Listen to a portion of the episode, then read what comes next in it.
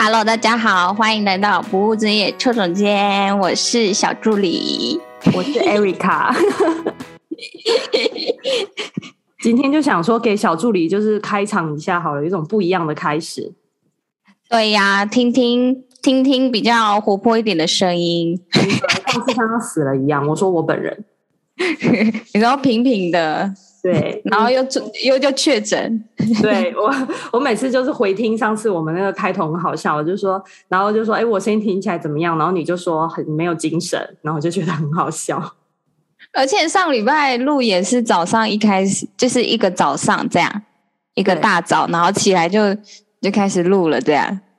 对，我们还没回神的感觉。对，我每次都是这样的状态，非常的及时的就早上放假早上就录了这样子。我们是 freestyle 款的哦。对，我们今天要讲的主题呢，是一个这一两年还蛮，算还蛮红的主题吧。就是除了情绪勒索以外，大家好像也对于高敏感、高敏感这三个字，就是高敏感的这个这个算人格特质，好像也特别有一些，比如说蛮多文章在写的啊，或者是蛮多人在讲说，哎，是不是你是不是高敏感的人？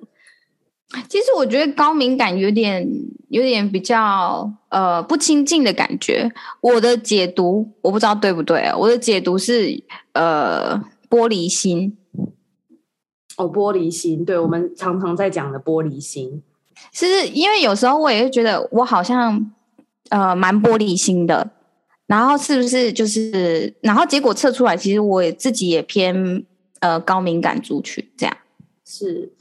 嗯，常听到的嘛，比如说什么玻璃心，或什么想太多，想很多。对，对就是就是黑啦，就是想太多啦，人家没那个意思，你就自己解读，好像很严重这样。是的，这个好像确实是我们平常在生活中蛮多人会讲到的一些，对于好像，或者说，哎，觉得这个人他很，好像很，也不是说很难搞，就是就是会觉得他很脆弱，这样就有点像。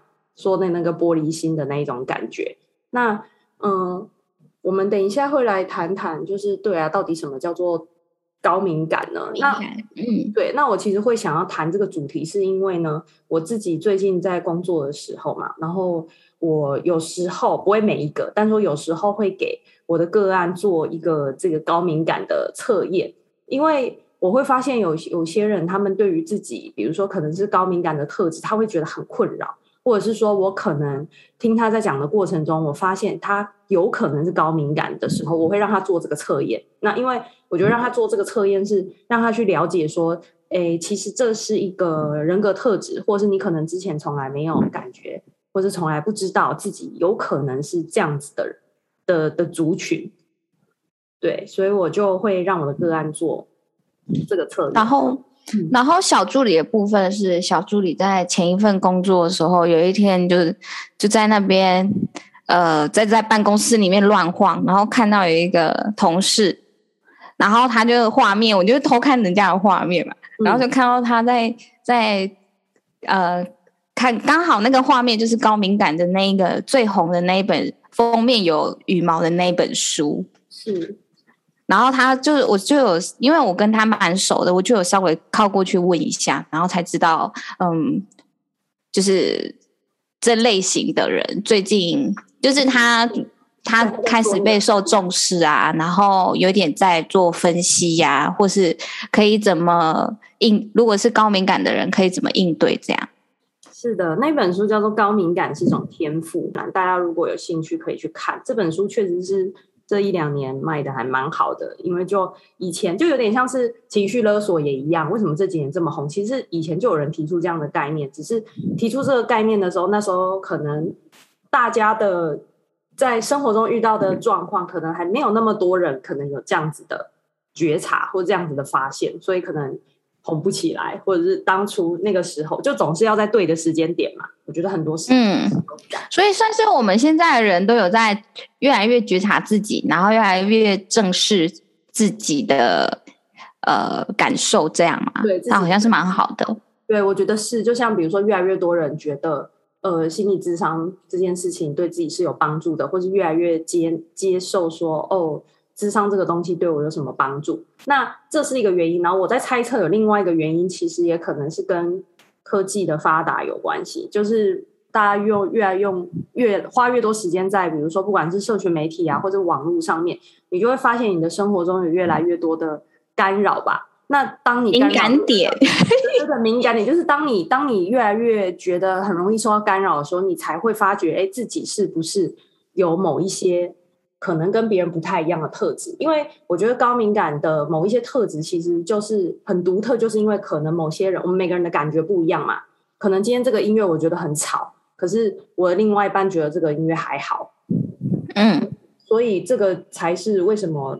这个我们所谓的敏感，我们常常在讲的就是敏感嘛。敏感跟高敏感，我觉得它的不不一样的地方就是敏感，我们可能讲说，哦，他今天是一个敏感的人，但是高敏感可能就是他的他的那个就是忍受范围可能又更低了一点。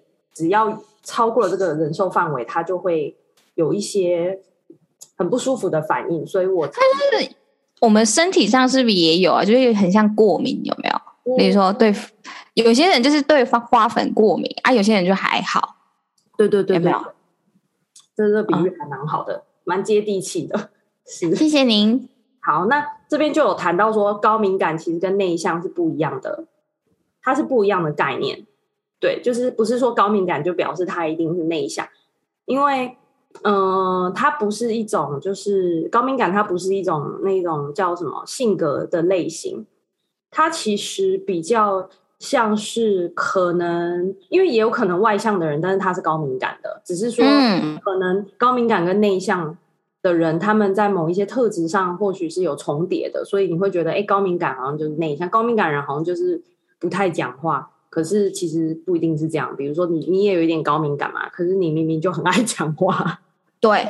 哎，我是水水水星很多的人，好不好？就几滴水和绿绿，好，谢谢。好，好，那所以他说，全球的统计大概有百分之二十的人是属于高敏感的，所以其实还蛮多的，百分之二十。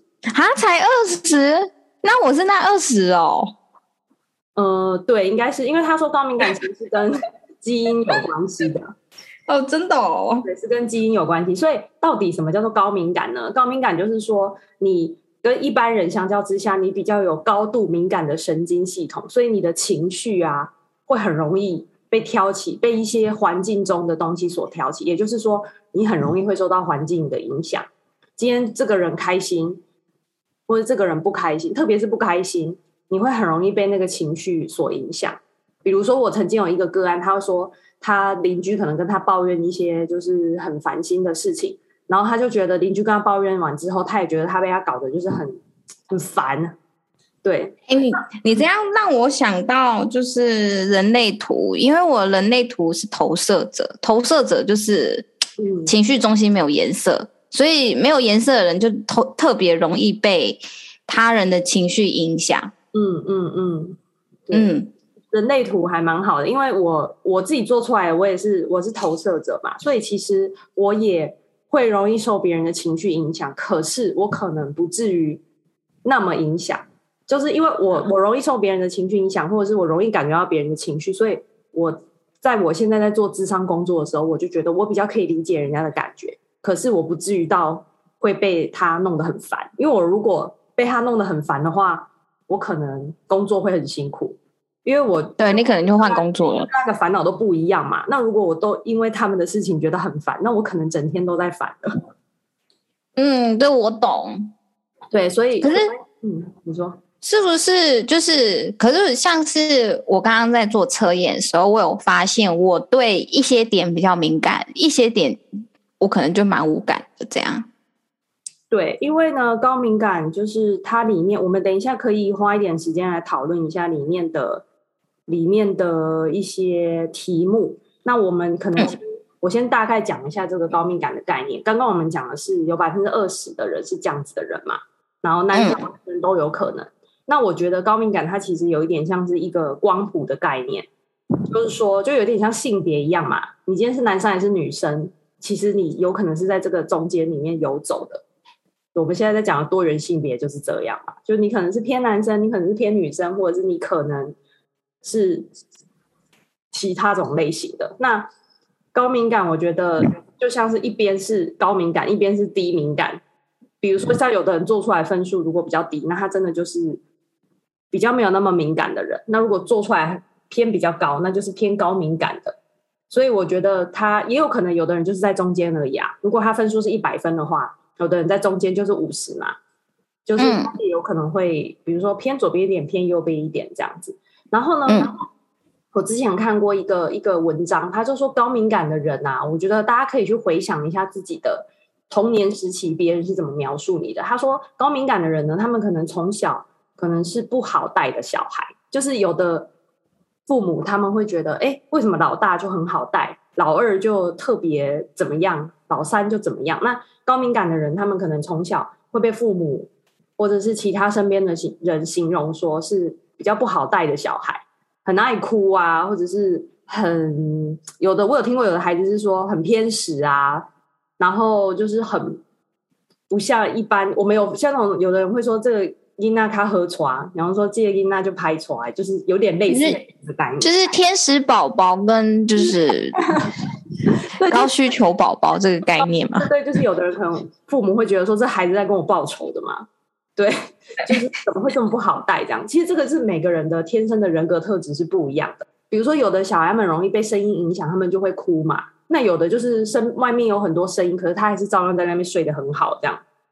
嗯，这就是孩子当他们在还没有办法去自己反应的时候，他们天生的的特质，就是可能就有的就比较容易被影响，有的人对于声音就没有那么的敏感。其实这个可能是从小就不太一样的地方，只是你可能不知道。嗯，然后呢，他还有一个研究提到说，从小啊，就是男女的比例其实是一样的。如果是今天是以基因来说的话，男生跟女生是高敏感的人的比例其实是差不多的。可是长大之后呢，女性反而变得比较高。你觉得是为什么？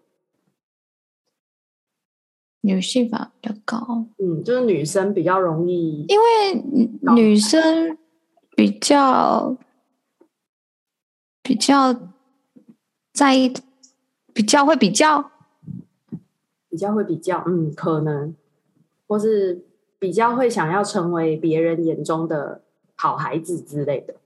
哦，我会啊，或者我的确会啊，符合别人的期望，所以我会啊。对，所以你觉得在这个符合别人的期望的过程中，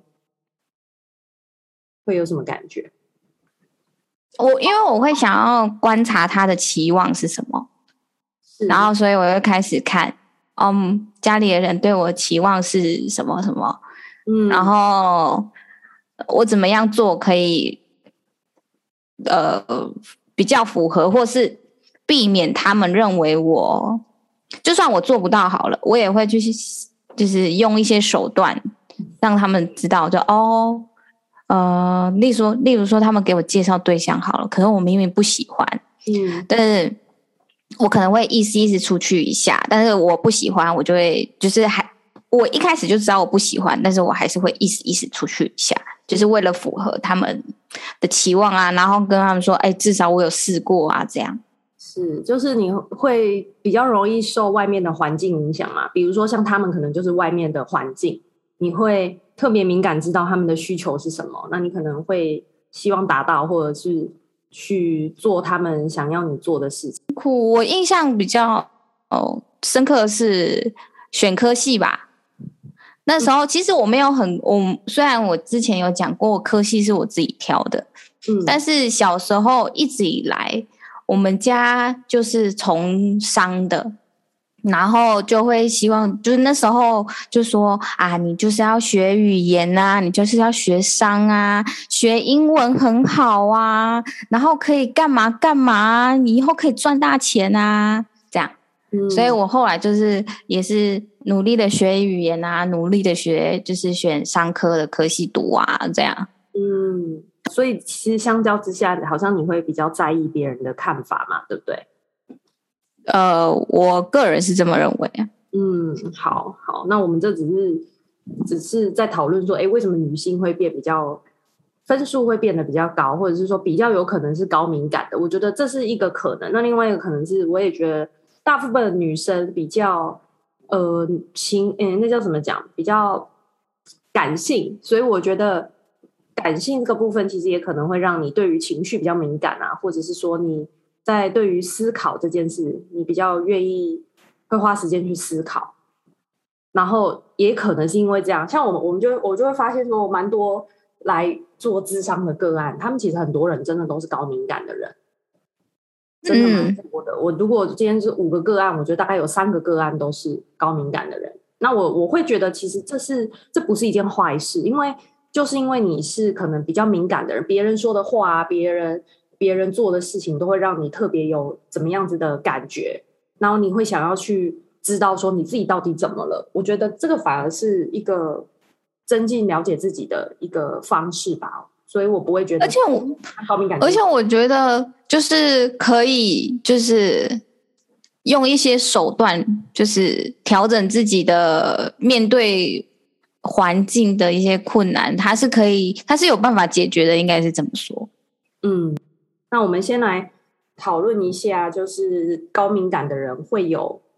怎么样子的特质？好了，我们好啊。这个从他这个题目里面来，就是稍微聊一下好了。我们不会聊全部的题目啊，但是就是聊一下，聊一下大概。比如说，它里面有提到一些一些特质，比如说，等一下，其实他问的面向就是就还蛮明显。例如说，他问的四十八道题目中就有提到是对环境面向的，例如说你。一听到音乐会觉得怎么样？对，然后环境的话，可能就是你的五感会特别的敏感，嗯、比如说听觉、嗅觉、视觉，还有什么觉？触觉、味觉。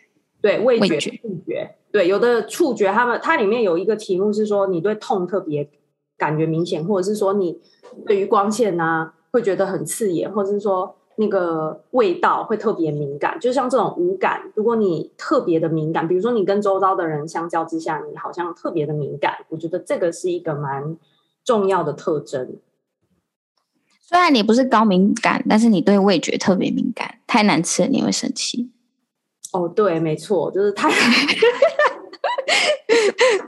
然后我金牛座，对，然后我有想过说，哎，对光线，其实我个人不是很喜欢光线。就是，但我不知道是不是因为我个人有偏头痛的问题，所以我基本上我不喜欢太亮的地方。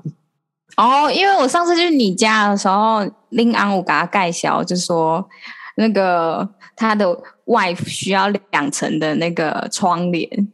哦，对对对，睡觉睡觉的时候，就是我的房间一定要全暗，要超暗，越暗越好。所以，因为这个白天的时候，你房间就是房间如果亮的话。我真的就会睡不好，可是我发现这个有可能是年纪大的人会这样，因为我姐好像也开始会这样，睡觉要戴眼罩，是高敏感，这个应该是我年纪就是大了。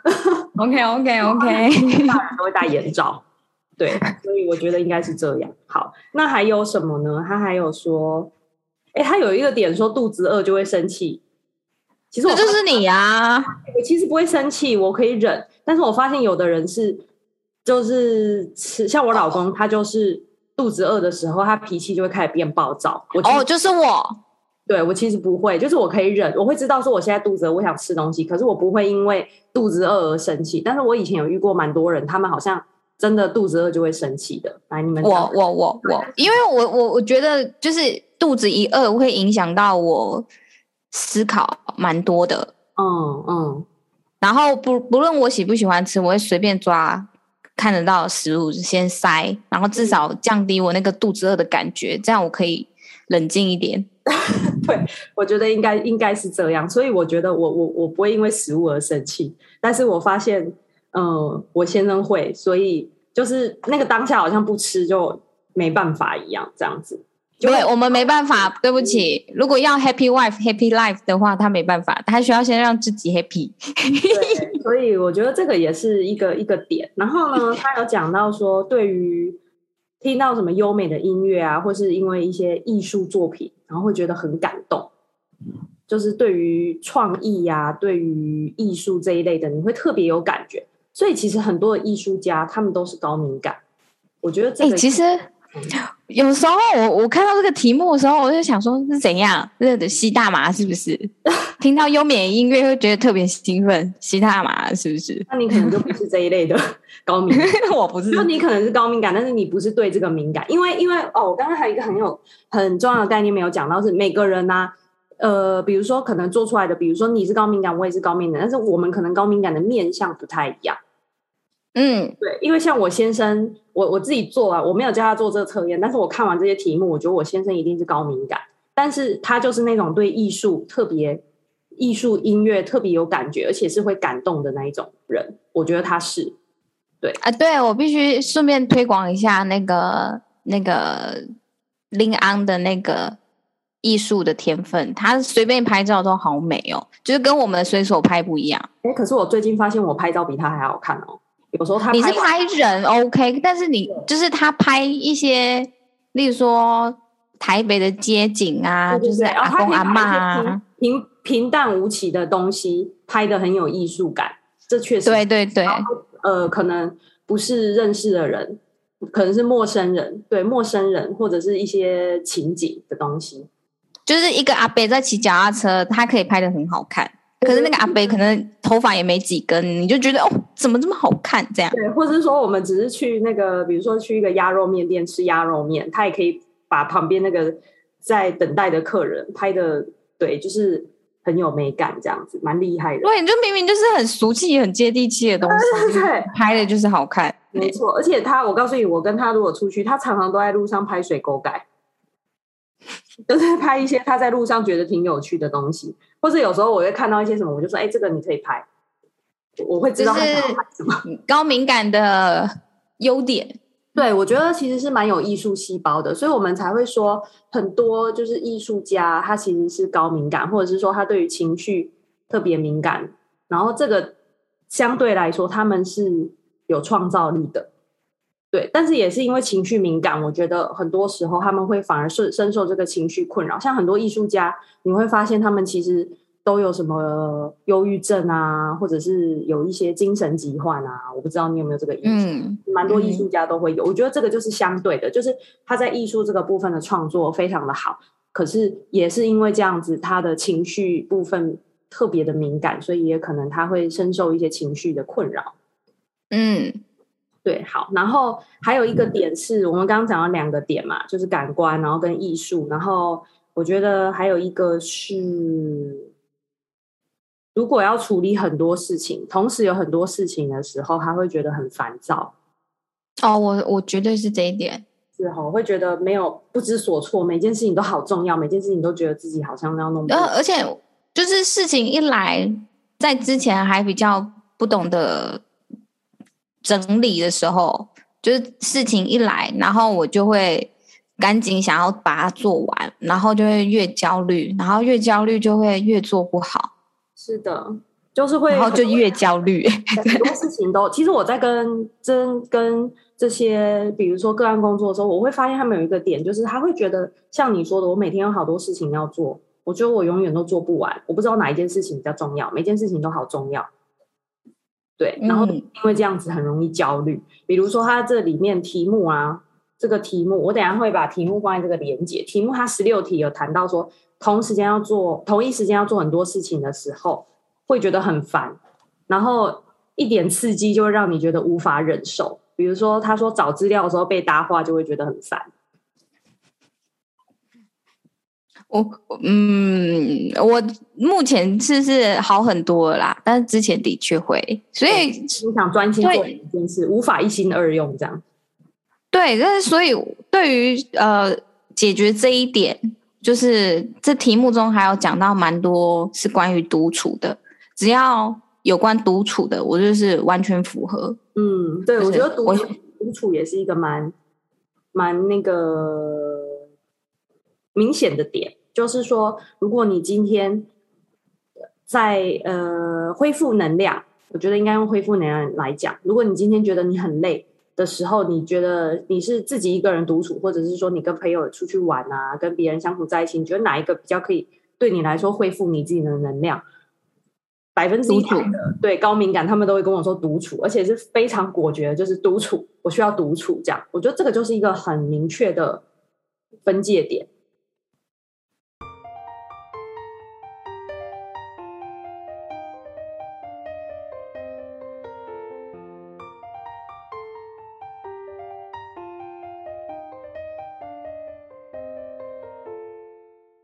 就是前一阵子我们不是也有提到冥想嘛？就是一些哪哪几个主题也忘了，就是冥想。然后从冥想到瑜伽，到就是看一些奇奇怪怪的心灵的影片。嗯，对，我通通都会做，而且我每天都要做。我会花好多时间在呃做瑜伽啊，然后在那边打坐啊之类的。嗯，对，这个其实就是你很享受自己独处的方式。嗯、其实我不是享受、欸，哎，其实我是就是完完全全想要把自己的状态整理好。嗯，就这样。那就是你需要啊。对，我需要、欸，哎，要需要就会享受啊。需要就会想哦。嗯，有时候会觉得哦，怎么会在这方面花好多时间？我也想要开始看剧啊什么的，耍废啊什么。因为我的我的独独处就整理我自己的状态是，呃，回到我呃，把自己的脑子那一些跟心那一些全部都回到我自己的身上。嗯，嗯，所以我是不可以看 Netflix 那种独处，我是需要那种打坐的那种独处。哦，那我真的就是独处的时候就是在看 Netflix 的那种人。嗯，就是会看。那、啊、你不会觉得想要说哦，我最近起伏有点大，我想要就是呃平静一下，然后就做个瑜伽，打个坐这样。我好像还好耶，真的、哦、还好。好吧，可能我、嗯、我觉得我自己的状况应该比较像是，如果我今天有一些生理反应，不过我睡不着还是什么的时候，我可能会。会做这样子的事，但是我好像不会特别有那种感觉，就是说，好，我现在来做一下冥想好了。对，我好像还好。对，嗯，好。那刚刚还有一个点，我觉得蛮符合的点是，我们如果是高敏感的人，你对于别人，我们就是我们刚刚讲到环境的刺激嘛，或者是刚刚那些可能是环境声音啊无感，那另外一个就是人，你对于外界事物的人的，比如说他们的情绪。会很容易有共感，嗯，共感是什么意思吗？共感有点太专业，但是有就是大概大概可以可以理解啦。对，共感就是说你很容易被别人的情绪所影响，就是今天这个人是开心，这个人是不开心，你都很容易会受到这个情绪所影响。比如说，有的人他们会觉得今天别人跟我讲很烦的事情，我就会很容易被影响。那或者是说我今天看了很令人感动的剧，我就。真的是超级感动的，会一直哭这样子，就是这种情绪的东西对你来说会特别的有感觉。我会耶，你是哪哪一个部分？嗯，就是我我很喜欢跟人家交流，嗯，但是嗯，那都是基于平稳的状态下喜欢跟人家交流，嗯。然后，但是如果有，例如说我在做事的时候，我不喜欢人家盯着我看。好，所以就是对于人会特别敏感，或者是。很善于观察别人的情绪，然后或者是说你很很容易受别人的情绪影响。比如说，我记得你之前讲过说，说那个朋友常常跟你抱怨，抱怨到之后你会无法承受，哦、好烦哦！哦，真盖塞，我刚刚讲十盖踢堵拦这样，因为我自己会对真的会被受影响，而且甚至他我后来的情绪起伏是比他本人还大的。是对，所以这个就是你的那个情绪共感的能力很强。如果是好的情绪，你你也会很容易被感染到，就你会很开心。可是如果不好的情绪，你就也很容易被感染到，你就会觉得特别的乐。对，然后有关于就是人对于你的看法这一点，我也蛮在意的。就是我不希望人家会误会我啊，或是对于嗯。呃如果人家请我做一些有违我自己想要做的事，我会很有罪恶感。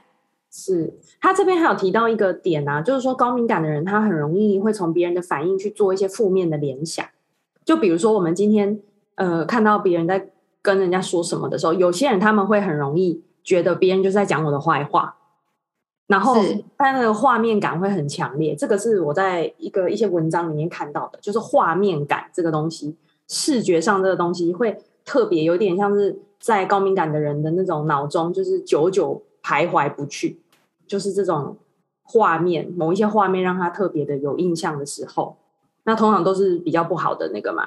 画面好的跟不好的画面都很容易让他特别印象深刻。如果我坐得远远的，然后我听到同事们、朋友们在在有在聊天，然后突然提到我名字，我第一个直觉是是不是我哪里做不好了？嗯，这样，嗯嗯，呃，我会先想到负面的事情，哎，完了，是不是我哪里做不好，然后被提到了这样？但是明明可能就不是。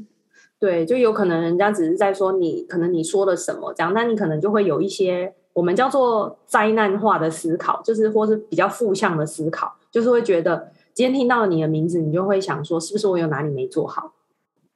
对，只是但是后来又好一点呐、啊，就是嗯，如果真的做不好了又怎么样？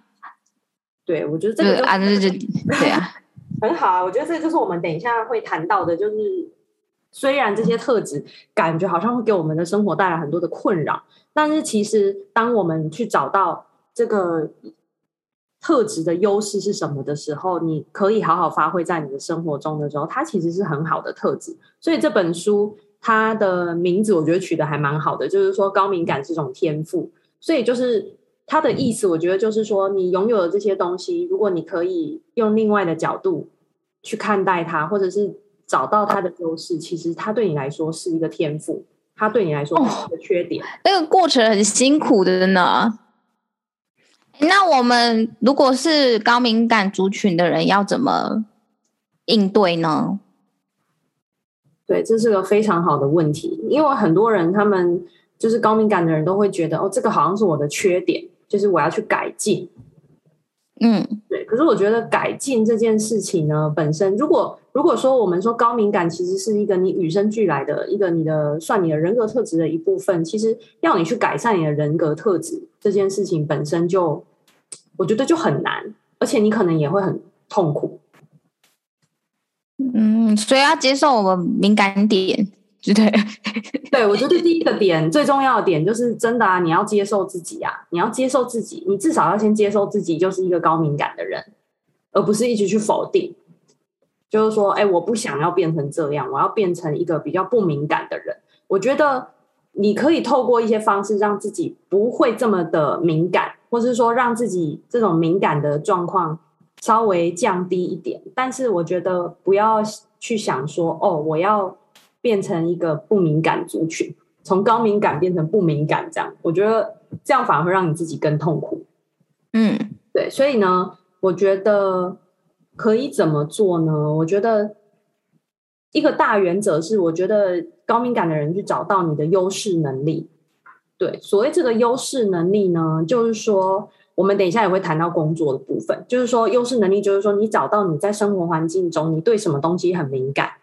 比如说，我们刚刚讲到的嘛，那些五感，就是对于视觉啊、听觉、嗅觉，你对什么东西很敏感，你要先去有点像做一个记录。比如说，有的人是对听觉，有的人是对视觉。像我，虽然我不是一个高敏感的人，可是，呃，我应该是说我不是一个特别高敏感的人，可是我有发现，就是某一些音乐会让我，或者是某一些声音，比如说我今天在做事情，我今天假设我在做投影片好了。然后我现在就在旁边在那边看电影，因为之前我们是只有一个共同的房间的时候，他就会在旁边看一些那种历史战争片，有没有？我就觉得好吵，我没有办法工作。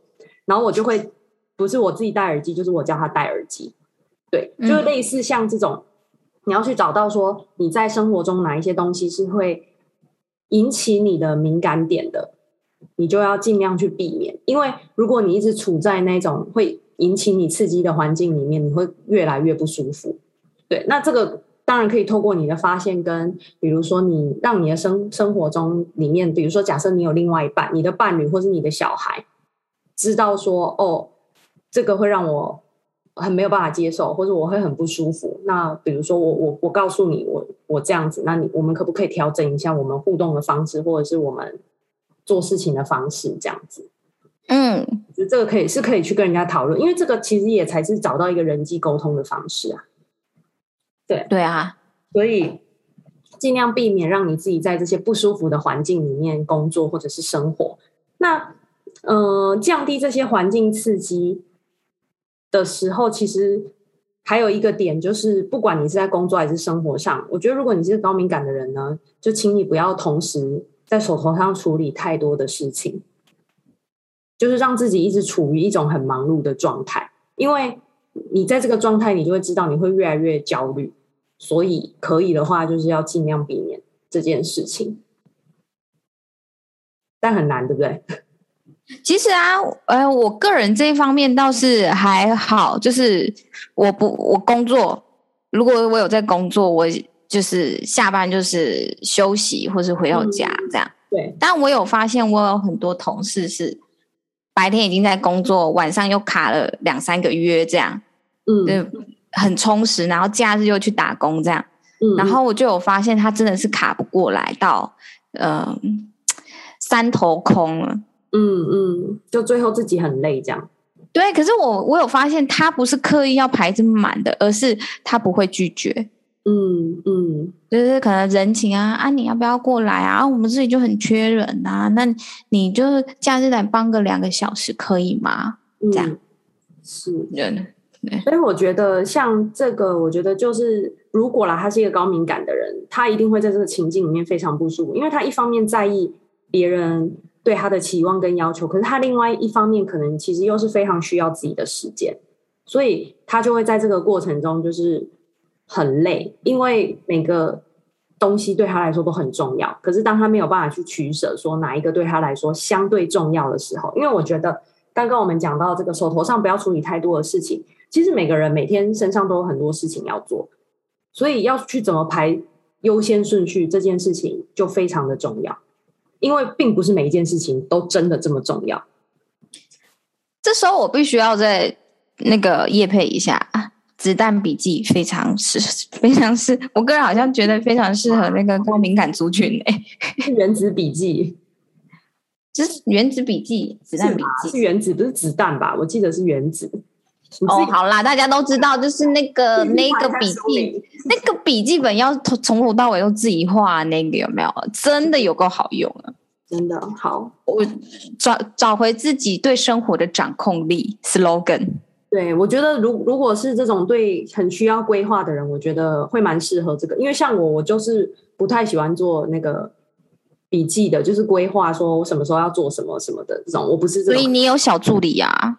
我有小助理，小助理，小小助理没有真的帮我规划什么事啊。是我的让我的事业更加成功，这是我对小助理的定义。没有，你后来赚大钱，你就是可以聘一个秘书。Which is me，好吗？哦，那你应该可以是可以规划的蛮好的。对，哎，我发现我真的不太不太喜欢记那种，因为我发现我之前曾经有试过要做那种代办事项，有没有？我通常都做一一次之后，我就会把它忘记了。因为有的有的人他们做那个代办事项会很享受那种划掉的感觉，有没有？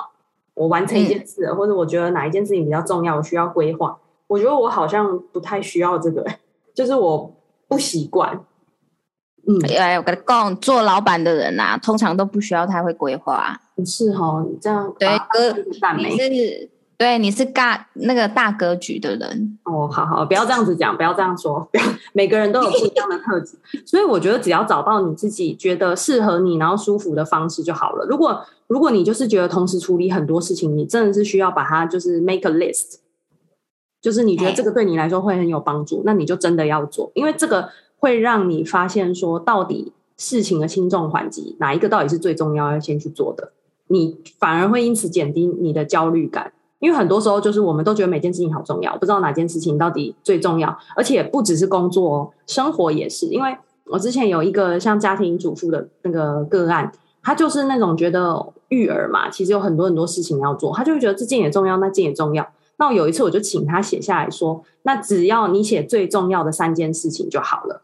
你不用就是百件事情，哦，你只要写三件最重要的事，或者是说你你去列下哪一件事情最重要，然后有一次呢，我就过一次之后，我就问他说：“那你觉得你上次写的、你列的这些点里面啊，哪一些是真的重要？”他就说：“那张纸我弄不见了。”然后我说：“哈。”然后他就说：“我就说，所以弄不见了，那你会不会很紧张、很焦虑？你都写完了还弄不见？”他说：“嗯，其实还好，因为想一想，好像其实也没有那么重要。”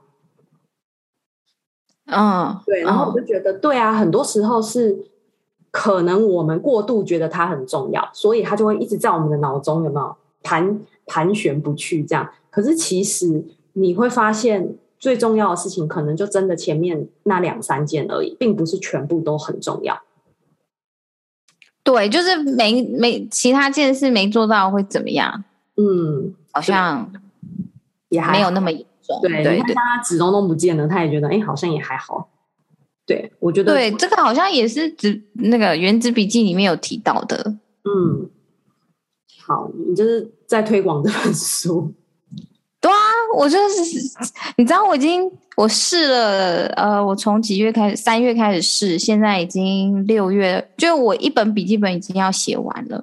我人生真的觉得很很很组织、很逻辑很多，然后可以掌控，就是掌控力变得蛮大的。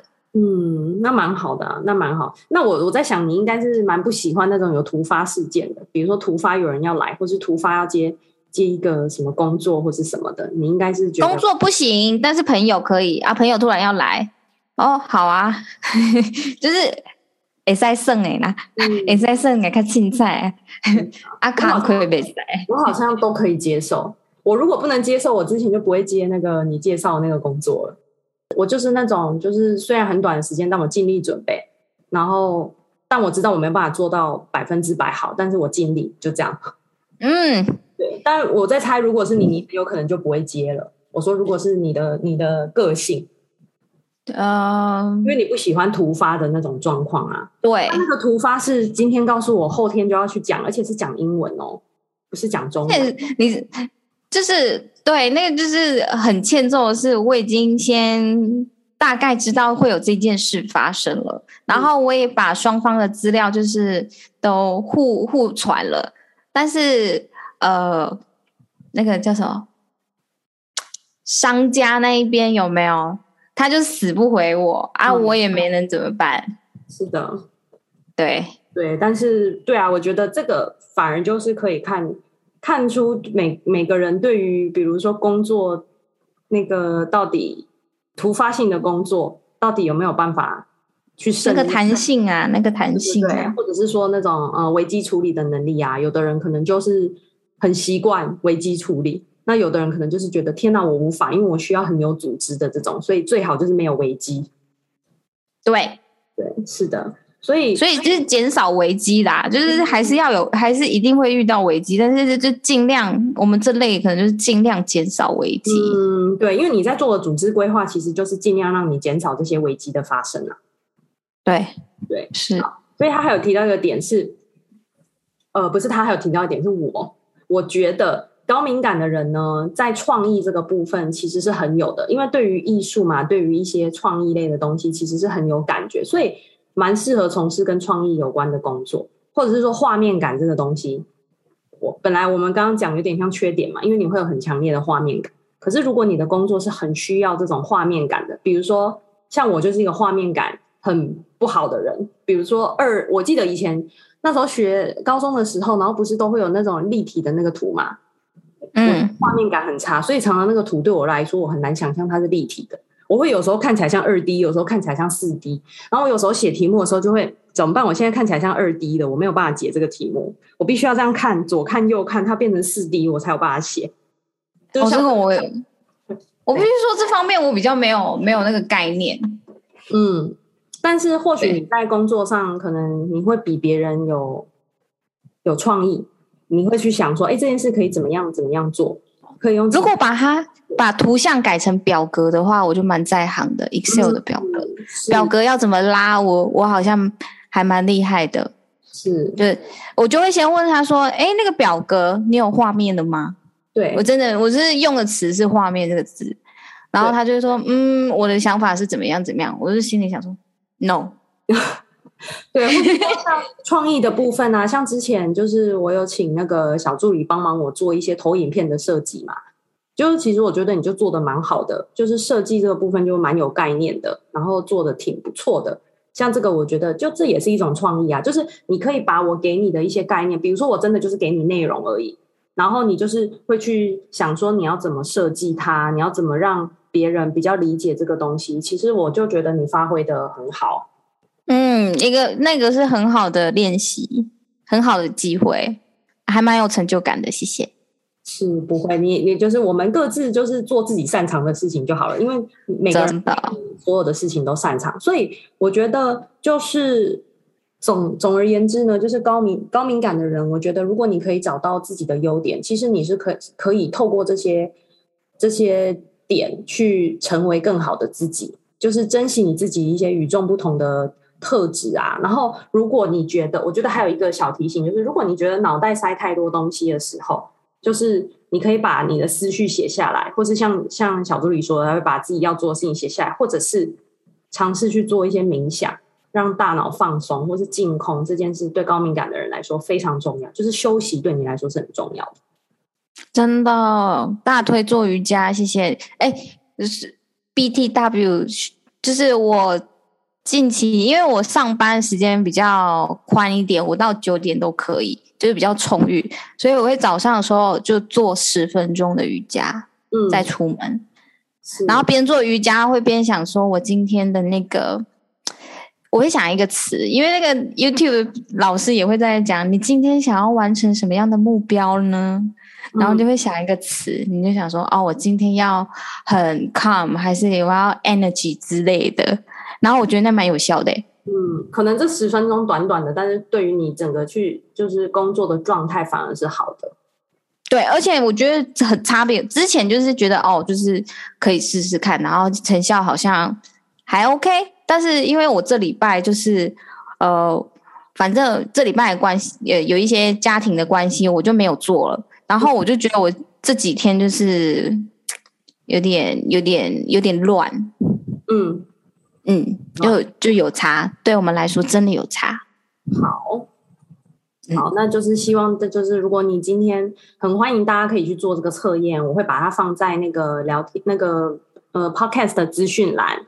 那呃，如果大家去做了，发现哎，你是高敏感的人，希望你可以从我们今天的这一集节目里面呢，去找到一些自己的优点。比如说，我去记录一下我对什么东西很敏感，那这些东西我可以怎么样去调整，然后让自己变成一个，让这个变成一个很好的特质，帮助你可以过更好的生活。对的。好，那我们今天的节目就先到这边。那如果大家对于就是高敏感的人有什么特别的想法啊，或者是你做完啊，或是听完这节目有什么？嗯，想要跟我们分享的都欢迎到那个 Apple Podcast 上面帮我们打新评分，然后可以让更多人知道这个节目。然后对，然后 IG 上面搜寻不务正业邱总监，还有 Facebook 也可以，对，脸书搜寻也可以。嗯、然后欢迎大家留言私讯给我，我都会回复的哦。是的，好，那我们今天节目就到这边，那下礼拜见喽，拜拜，拜。